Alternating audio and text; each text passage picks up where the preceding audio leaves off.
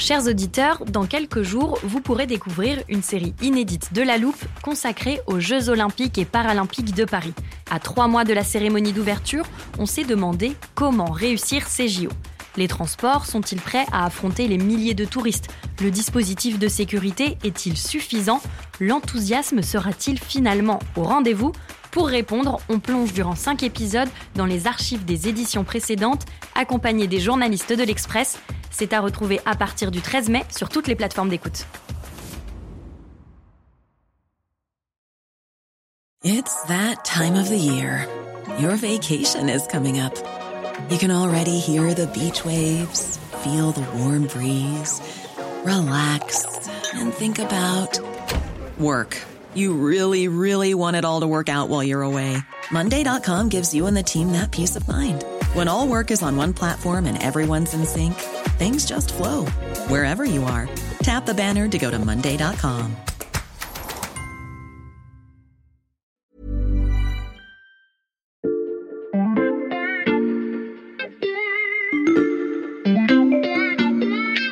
Salut, c'est Margot Lanuzel. Nous sommes le mardi 10 mai 2022. Bienvenue dans La Loupe, le podcast quotidien de l'Express. Allez, venez, on va écouter l'info de plus près. Si vous écoutez régulièrement La Loupe, vous avez forcément déjà entendu Françoise Coste. Elle est historienne, spécialiste des États-Unis, et la dernière fois qu'on l'a appelée, le mois dernier, juste avant de raccrocher, elle nous a dit ça. Je vous dis, hein, fin juin, l'avortement c'est fini aux États-Unis, il faudra faire une émission. C'était donc en avril, et depuis, An early draft of a coming Supreme Court decision leaked to the public. D'après le journal Politico, la Cour suprême s'apprêterait à revenir sur le droit à l'avortement. The draft of the Supreme Court's opinion shows the court overturning Roe v. Wade in a blistering ruling. Texte qui fait l'effet d'une bombe aux États-Unis. We are here at the Supreme Court tonight ahead of what could be a seismic shift in American law. un avant-projet de la Cour suprême des États-Unis a fuité dans la presse et a ébranlé tout le pays. Alors à la loupe, on a repensé à notre conversation avec Françoise Coste et on s'est souvenu qu'elle nous avait aussi dit ça. Vous m'appelez, hein Et on l'a prise au mot pour tenter de comprendre comment un droit considéré comme acquis est en passe d'être tout bonnement supprimé dans certains États américains. On a décidé de la rappeler.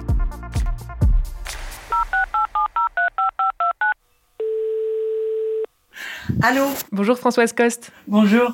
J'imagine que vous avez un peu envie de me dire, je vous l'avais bien dit. Eh oui, hélas, euh, c'était... euh, en fait, ça faisait des années qu'on pouvait s'attendre à ce dénouement et euh, il est arrivé un peu plus tôt que prévu à cause de la fuite, mais hélas, oui, euh, j'aurais aimé vraiment avoir tort sur ce coup-là.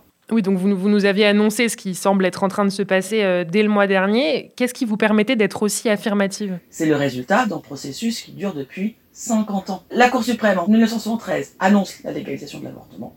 Et d'emblée, dès les jours, semaines qui suivent, des mouvements anti-avortement se mettent en branle. D'abord, qui viennent des mouvements catholiques américains. Et très vite, qui vont se rapprocher des mouvements protestants évangéliques. Et ces deux matrices vont former ce qu'on appelle la droite chrétienne, qui existe donc depuis maintenant depuis 50 ans, et qui milite depuis 50 ans pour l'abolition du droit à l'avortement, et qui touche au but aujourd'hui. Ça fait 50 ans que ces militants euh, sont à l'œuvre, depuis le fameux arrêt qui a légalisé euh, l'avortement aux États-Unis. Je vous propose qu'on remonte le temps ensemble. The other major story today is the decision of the United States Supreme Court. It handed down a historic decision about abortion.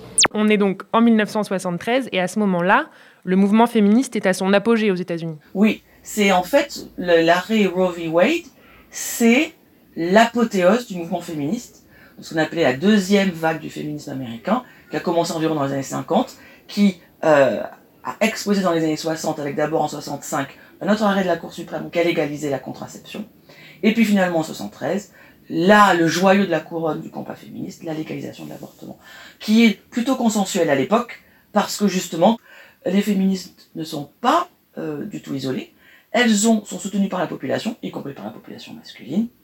Les deux partis sont eux aussi, démocrates et républicains, tout à fait euh, dans un processus d'accompagnement de ce mouvement euh, de progrès pour les femmes. Et donc, c'est quasiment considéré comme normal que tout ça aboutisse à la légalisation de l'avortement. Quelle est la composition de la Cour suprême à ce moment-là? Alors la Cour suprême à ce moment-là, donc la Cour suprême c'est toujours neuf membres, neuf juges. Ces neuf juges en 73 sont tous des hommes. En réalité, ces juristes américains ils n'ont aucune idée comment ça fonctionne le corps d'une femme. C'est pas du tout leur préoccupation. Au point de vue scientifique, physique, ça les intéresse pas. Ils ont pas, ils n'essayent pas de se documenter non plus, plus que ça. Mais ils se laissent entraîner un peu par le vent de l'histoire. D'autant plus que c'est encore plus aberrant pour nous aujourd'hui, que beaucoup de ces juges à la Cour suprême ont été nommés par des présidents républicains. Donc sont donc considérés comme venant de la droite, étant plutôt conservateurs. Mais c'est là qu'on voit le chemin parcouru en 50 ans, qu'à l'époque, en réalité, l'avortement n'est pas considéré comme une question politique ou partisane. Donc il n'y a pas du tout la politisation qu'on voit aujourd'hui. Donc les juges se rangent à l'avis majoritaire au sein de la société, et pourtant vous me disiez que très rapidement des voix vont s'élever contre cette décision. Alors ces voix, elles sont minoritaires. Il faut s'en rendre compte à l'époque et encore aujourd'hui en réalité. Mais elles sont motivées.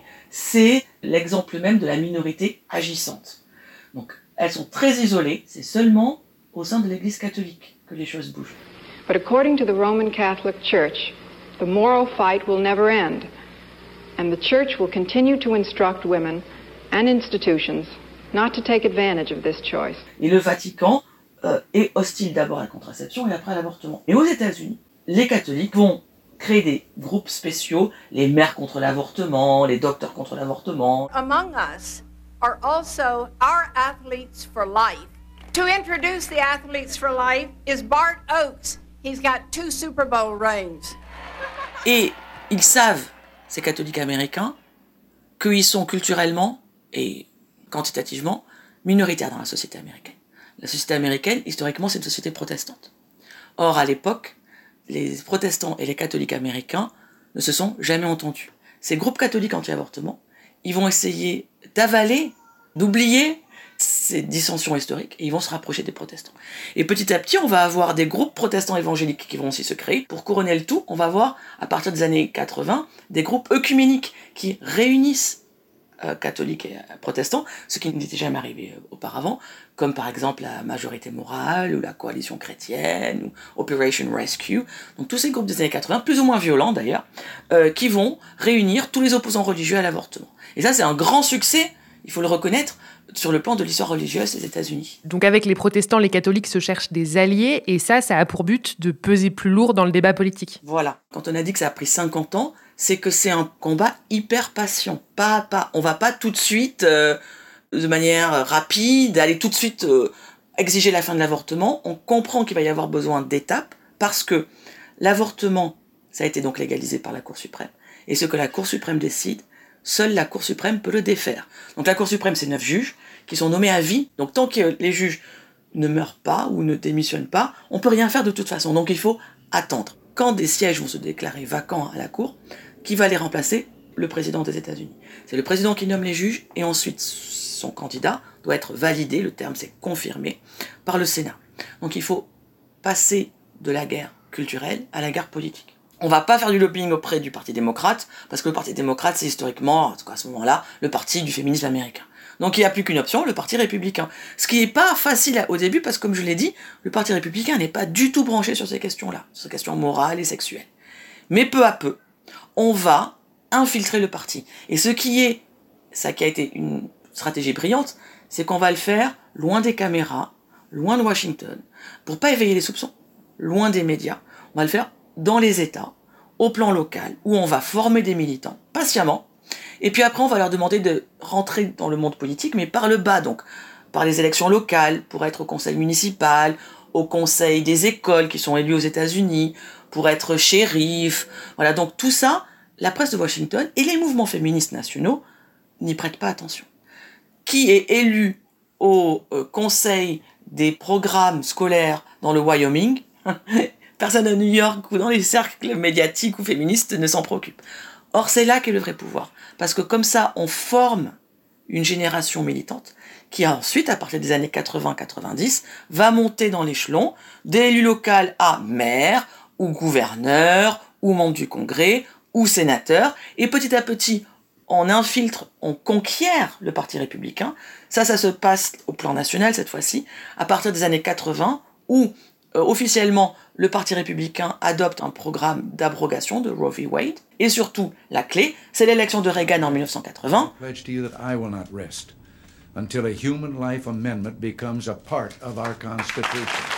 Où ces troupes religieuses disent on vote pour vous. Les évangéliques en particulier aux États-Unis, c'est un tiers de la population, c'est 100 millions de personnes. C'est un bloc énorme. Et donc en 80, ils disent on vote pour vous, Ronald Reagan, et pour le Parti républicain, mais en échange, c'est un quand vous aurez l'occasion de nommer un juge à la Cour suprême, vous nommez un juge hostile à l'avortement. Reagan accepte, et pendant ses huit ans de présidence, il va nommer trois juges anti-avortement. Ça fait déjà 3 sur 9, ça fait déjà un gros tiers, c'est un, bon début. Et ensuite, le processus va se répéter sous les présidents républicains suivants, en particulier George W. Bush, qui va en nommer deux, et surtout Donald Trump, qui va en nommer trois.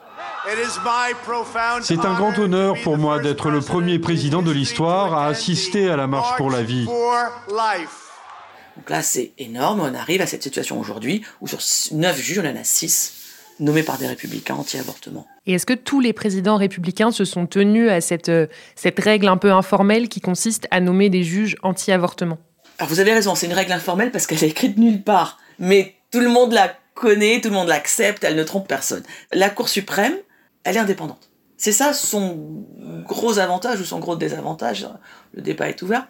Elle est indépendante parce que certes, les juges sont nommés par le président, mais ensuite, comme les juges sont nommés à vie, ils ne doivent plus rien au président qui les a nommés. Et ça, c'est arrivé par exemple avec euh, le premier président Bush, qui a nommé un juge qui s'appelait euh, David Souter, euh, qui finalement s'est révélé beaucoup plus progressiste que prévu et qui a, à partir des années 90, systématiquement voté pour préserver le droit à l'avortement.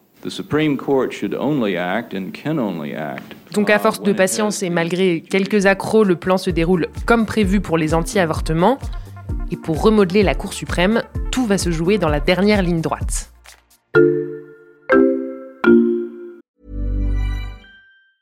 Planning for your next trip? Elevate your travel style with Quince. Quince has all the jet-setting essentials you'll want for your next getaway, like European linen, premium luggage options, buttery soft Italian leather bags, and so much more. And it's all priced at 50 to 80% less than similar brands. Plus, Quince only works with factories that use safe and ethical manufacturing practices. Pack your bags with high-quality essentials you'll be wearing for vacations to come with Quince. Go to quince.com slash trip for free shipping and 365-day returns.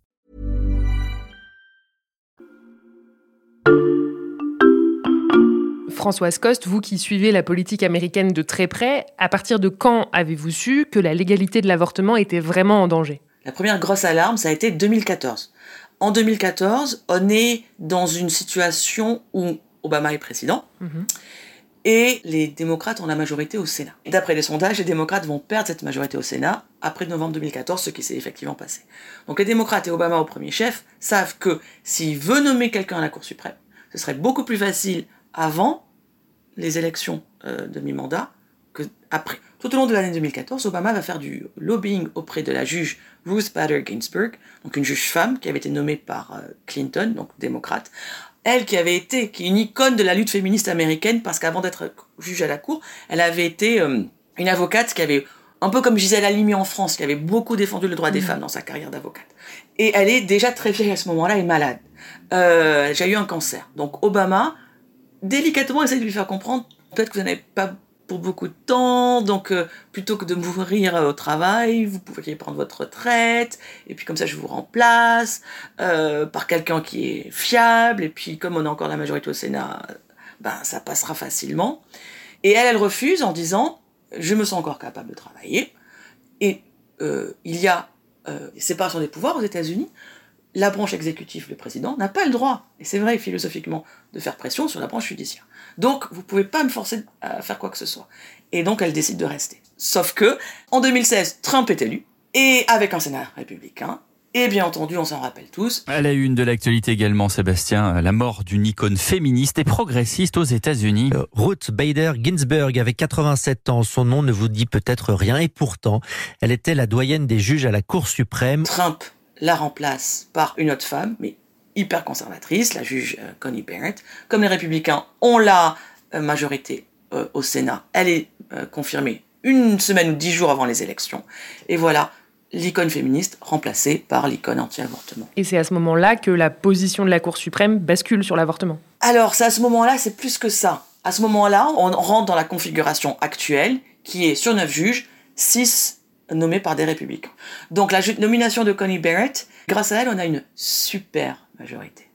Et si on lit bien entre les lignes du document qui a fuité, John Roberts, le juge, le président de la Cour, qui est un conservateur, nommé par le second président Bush, eh bien effectivement, il a l'air d'hésiter. On ne sait pas de quel côté il va tomber, mais en réalité, on s'en contrefiche, puisque même si finalement il va du côté euh, des juges démocrates pour le droit à l'avortement, sa voix ne compte pas puisqu'il reste une majorité de 5. Et ça suffit, 5 sur 9. Et ce juge qui a l'air d'hésiter, est-ce que c'est au nom de la fameuse indépendance de la Cour dont vous me parliez tout à l'heure? Voilà, le juge Roberts, il faut pas l'idéaliser, au point de vue idéologique, il est ultra conservateur. Il est catholique, euh, conservateur, il a toujours été dans sa carrière contre l'avortement, mais lui, il a une situation un peu spéciale parce que c'est donc le, sur les neuf juges, il y en a toujours un qui est le chef des juges, qui est un peu plus médiatique, qui est le visage public de la cour, et on voit bien que lui, il navigue toujours entre son fort conservatisme et la peur que la cour apparaisse trop politique et idéologisée aux yeux du public. Ben, ça a eu une conséquence historique déjà claire en 2012, quand la Cour suprême a dû statuer sur Obamacare. Vous vous rappelez la grande réforme de la santé d'Obama? Le Parti républicain était vent debout, on s'en rappelle, euh, contre la réforme. Tous les juges conservateurs étaient contre. Et lui, il a quand même voté pour sauver la loi en disant Obamacare, c'est la plus grande loi sociale votée depuis 50 ans aux États-Unis. Euh, le président Obama, il a fait campagne sur ça, il a été élu pour ça, il a une majorité au Congrès gigantesque pour faire ça. Donc les électeurs ont parlé. Ce serait très problématique si, quelques mois après, la Cour suprême vient dire ben non, on s'assoit sur la volonté du peuple. Chief Justice John Roberts, who saved Obamacare once before back in 2012, did it again today, rejecting conservatives' arguments. Et là, la droite républicaine se dit que Robert il va de nouveau refaire le coup, quoi, parce qu'il veut pas entrer dans l'histoire comme le mec qui a tué le droit à l'avortement.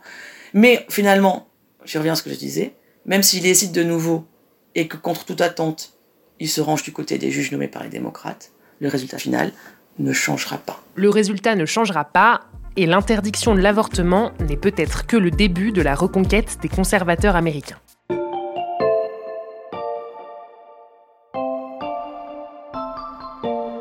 Et après Roe v. Wade, il y aura la contraception et le mariage gay. C'est sûr, hein. ils s'arrêteront pas là. Hein. J'ai gardé la suite de votre enregistrement du mois d'avril pour la fin, Françoise Coste, parce qu'on vient de voir que votre première prédiction s'était avérée juste. Donc on va se projeter ensemble sur les prochains mois, les prochaines années, voire les prochaines décennies. D'abord, à court terme, quelles vont être les conséquences de cette future décision de la Cour suprême? Dès fin juin, quand la décision sera finalement rendue publique, eh bien, il y aura beaucoup d'États aux États-Unis où du jour au lendemain, l'avortement va devenir Mais si chaque État doit revenir euh, sur la légalité de l'avortement à l'échelle fédérale, ça va prendre plus de temps que ça, non? Alors c'est ça la beauté du processus. Et des 50 ans que les anti-avortements ont eu pour se préparer.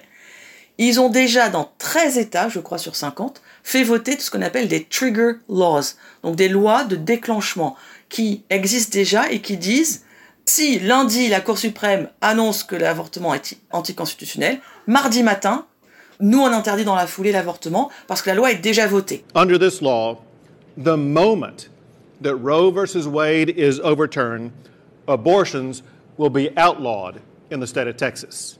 The abortion trigger bill is now law in the state of Texas. Donc ça c'est déjà 13 États où le lendemain plus d'avortement, mais sans aucune exception, même en cas d'inceste, même en cas de viol, même en cas d'urgence médicale. Donc là, pour les femmes américaines, on ouvre un nouveau chapitre qui est que si on suit le raisonnement juridique du juge Alito dans le document qui a fuité, il dit que l'argument juridique que la Cour avait utilisé en 73 pour légaliser l'avortement ne tient pas, ne relève pas de la tradition juridique américaine et ne doit donc pas être respecté. Qu'est-ce que c'est ce principe? C'est la souveraineté de la femme sur ses organes reproductifs. Ça, Samalito, il dit, ce principe n'est pas acceptable. Je l'abroge. Mais si on l'abroge, donc, pour le droit à l'avortement, on l'abroge pour tout le reste aussi si on est cohérent. Alors là, il laisse le flou planer hein, dans le document qui a fuité. Mais il faut pas se leurrer, vu l'ampleur de la haine antiféministe de ces catholiques et protestants américains, ils vont pas s'arrêter au milieu du guet, et donc ils vont dire, ben, si ça s'applique pas à l'avortement, l'autonomie euh, physique des femmes, ben, ça s'applique aussi à la contraception. Et on a du mal à imaginer qu'on puisse revenir sur le droit à la contraception à notre époque. Effectivement, sauf que si on est cohérent, l'argument juridique utilisé contre l'avortement s'applique aussi à la contraception. Alors si on n'applique pas la contraception, on sera très hypocrite. Et cet argument juridique, euh, il va encore plus loin parce que euh, on le voit, plusieurs États américains ont déjà annoncé des projets de loi qui disent la vie humaine commence au moment de la fertilisation. Sauf que si vous dites que la vie humaine euh, commence au moment de la fertilisation, obligatoirement vous interdisez les fécondations in vitro. Parce que une fécondation in vitro, c'est un œuf fertilisé dans un tube. Et tout le monde sait que ensuite on fait, je sais pas moi, 50, 60 œufs en laboratoire et qu'on en implante dans le ventre de la future mère que deux ou trois, et les restes on le met au congélateur. Enfin, tout le monde connaît ça. Mais au bout de 4, 5, 6 ans, ces embryons congelés, on les détruit dans les cliniques aux États-Unis comme en France d'ailleurs.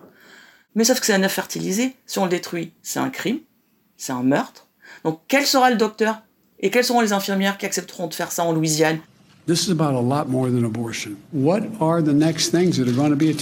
À quoi vont-ils s'attaquer ensuite? C'est ce que se demandait Joe Biden quelques jours après la fuite dans Politico. Françoise Coste, vous m'avez dit tout à l'heure que ce que la Cour suprême fait, seule la Cour suprême peut le défaire. Ça veut dire que pour revenir sur ces éventuels changements, il faudrait attendre que la majorité des juges soit à nouveau remplacée. Euh, remplacée à un moment où il y a un président démocrate et un Sénat démocrate ce qui arrive vraiment rarement. Donc il faut en plus qu'il meure au bon moment. Enfin, je suis désolée de le dire de façon si crue. Mais effectivement, si... Euh, imaginons, euh, je dis n'importe quoi, mais qu'en 2024, Trump est réélu. Et qu'il a de nouveau l'opportunité de nommer deux ou trois juges. Ça repousse d'encore plus la possibilité qu'auraient les démocrates de refaçonner la Cour. Donc euh, là, on est à la fin d'un processus, donc d'une cinquantaine d'années, cette longue lutte contre l'avortement. Mais la lutte pour le reconquérir, elle sera aussi longue, aussi compliquée. Et qu'est-ce qui peut se passer pendant les 50 prochaines années pour les femmes américaines? Aux États-Unis, hein, le Parti démocrate, Biden, les femmes américaines sont encore en état de choc. Ils ne se rendent pas compte, ça ne fait que quelques jours, que on rentre dans une période très noire. Une période très noire, euh, Françoise Coste, ça veut dire que selon vous, il n'y a plus aucune bataille à mener dans les mois à venir. Alors les démocrates ils essayent de rattraper le coup en disant bon, ok, c'est pas la fin du monde parce que ce que fait le document qui a fuité, c'est de dire finalement Roe établissait en droit national, Roe est caduque, on va laisser chaque État décider. Et donc, les démocratistes, vous paniquez pas, en Californie, euh, à Chicago, euh, à Boston, à New York, les élus locaux vont conserver le droit à l'avortement. Donc, le droit à l'avortement ne sera pas, n'aura pas complètement disparu. Oui, mais quand on est une fille de 15 ans, pauvre, noire, au fin fond de l'Alabama, et qu'on s'est fait euh, violer par son mec, on s'en fiche que les riches filles d'Hollywood, elles puissent aller avorter légalement. On a des droits en fonction de là où on habite. Un droit de l'homme, c'est pas ça, c'est un, droit universel. Donc, pour les femmes qui vont habiter rien que dans les 13 États où déjà on a des trigger laws, et d'ici la fin de l'année, dans les 20, 30, 35 États où on va aussi limiter l'avortement, qu'est-ce qui se passe pour ces femmes-là? Où elles vont, qu'est-ce qu'elles font, comment elles se font traiter? Parce qu'il y a aussi, donc je reviens à la question médicale, dans les États avec les trigger laws, comme il n'y a pas d'exception médicale, l'avortement devient interdit pour, par exemple, les grossesses extra-utérines. Et on a vu, quand je disais tout à l'heure, que les, élus républicains ne savent pas vraiment comment ça fonctionne une femme, on a eu dans l'Ohio, qui a voté dernièrement une loi anti-avortement, des femmes qui sont venues témoigner devant l'Assemblée de l'État de l'Ohio pour dire Moi, j'ai une grossesse extra-utérine. Si on ne m'avait pas enlevé euh, le fœtus euh, qui était dans, en dehors de l'utérus, dans la trompe par exemple, je serais morte. Donc là, des fois, l'avortement, c'est pas juste euh, une opération parce qu'on a oublié sa pilule, c'est une nécessité médicale. Et là, un député républicain de l'État de l'Ohio lui a répondu Mais non, il suffisait de déplacer l'embryon et de le mettre de la trompe dans l'utérus. Mais cette opération, ça n'existe pas. ça ne se fait pas, enfin, personne ne, ça ne se fait pas, ça n'existe pas. Soit on enlève la grossesse extra-utérine, soit la femme meurt. Voilà, il n'y a pas euh, de déplacement euh, de l'empassement de la grossesse. Donc il y a un manque de culture médicale et de l'anatomie des femmes qui fait qu'on arrive à des aberrations médicales. Et donc ça, même si les démocrates finissent par trouver des solutions, nommer d'autres juges, en attendant, on risque d'avoir beaucoup de drames médicaux chez beaucoup de femmes américaines. des conséquences dont on n'a pas forcément conscience quand on entend parler de la potentielle interdiction de l'avortement. Merci Françoise Coste. Merci, j'étais la Cassandre hein, sur ce coup-là, je suis vraiment désolée. On garde votre analyse précieusement, malheureusement on aura peut-être l'occasion de s'en servir. Je rappelle que vous êtes historienne, spécialiste des États-Unis à l'Université Toulouse 2. Quant à vous, chers auditeurs, si cet épisode vous a plu, je vous donne rendez-vous sur l'express.fr. Vous y retrouverez toutes les analyses de la rédaction sur la menace qui plane sur l'avortement aux États-Unis. Et pour ne manquer aucun épisode de La Loupe, pensez aussi à vous abonner sur votre plateforme d'écoute préférée, par exemple Apple Podcast, Spotify ou Podcast Addict. Et je vous rappelle que nous lançons aussi très prochainement notre newsletter, vous pouvez déjà vous inscrire. Il suffit de cliquer sur le lien dans la description de ce podcast. Cet épisode a été fabriqué avec Jules Cro, Fanny Marlier, Ambre Rosala et Lison Verrier. On se retrouve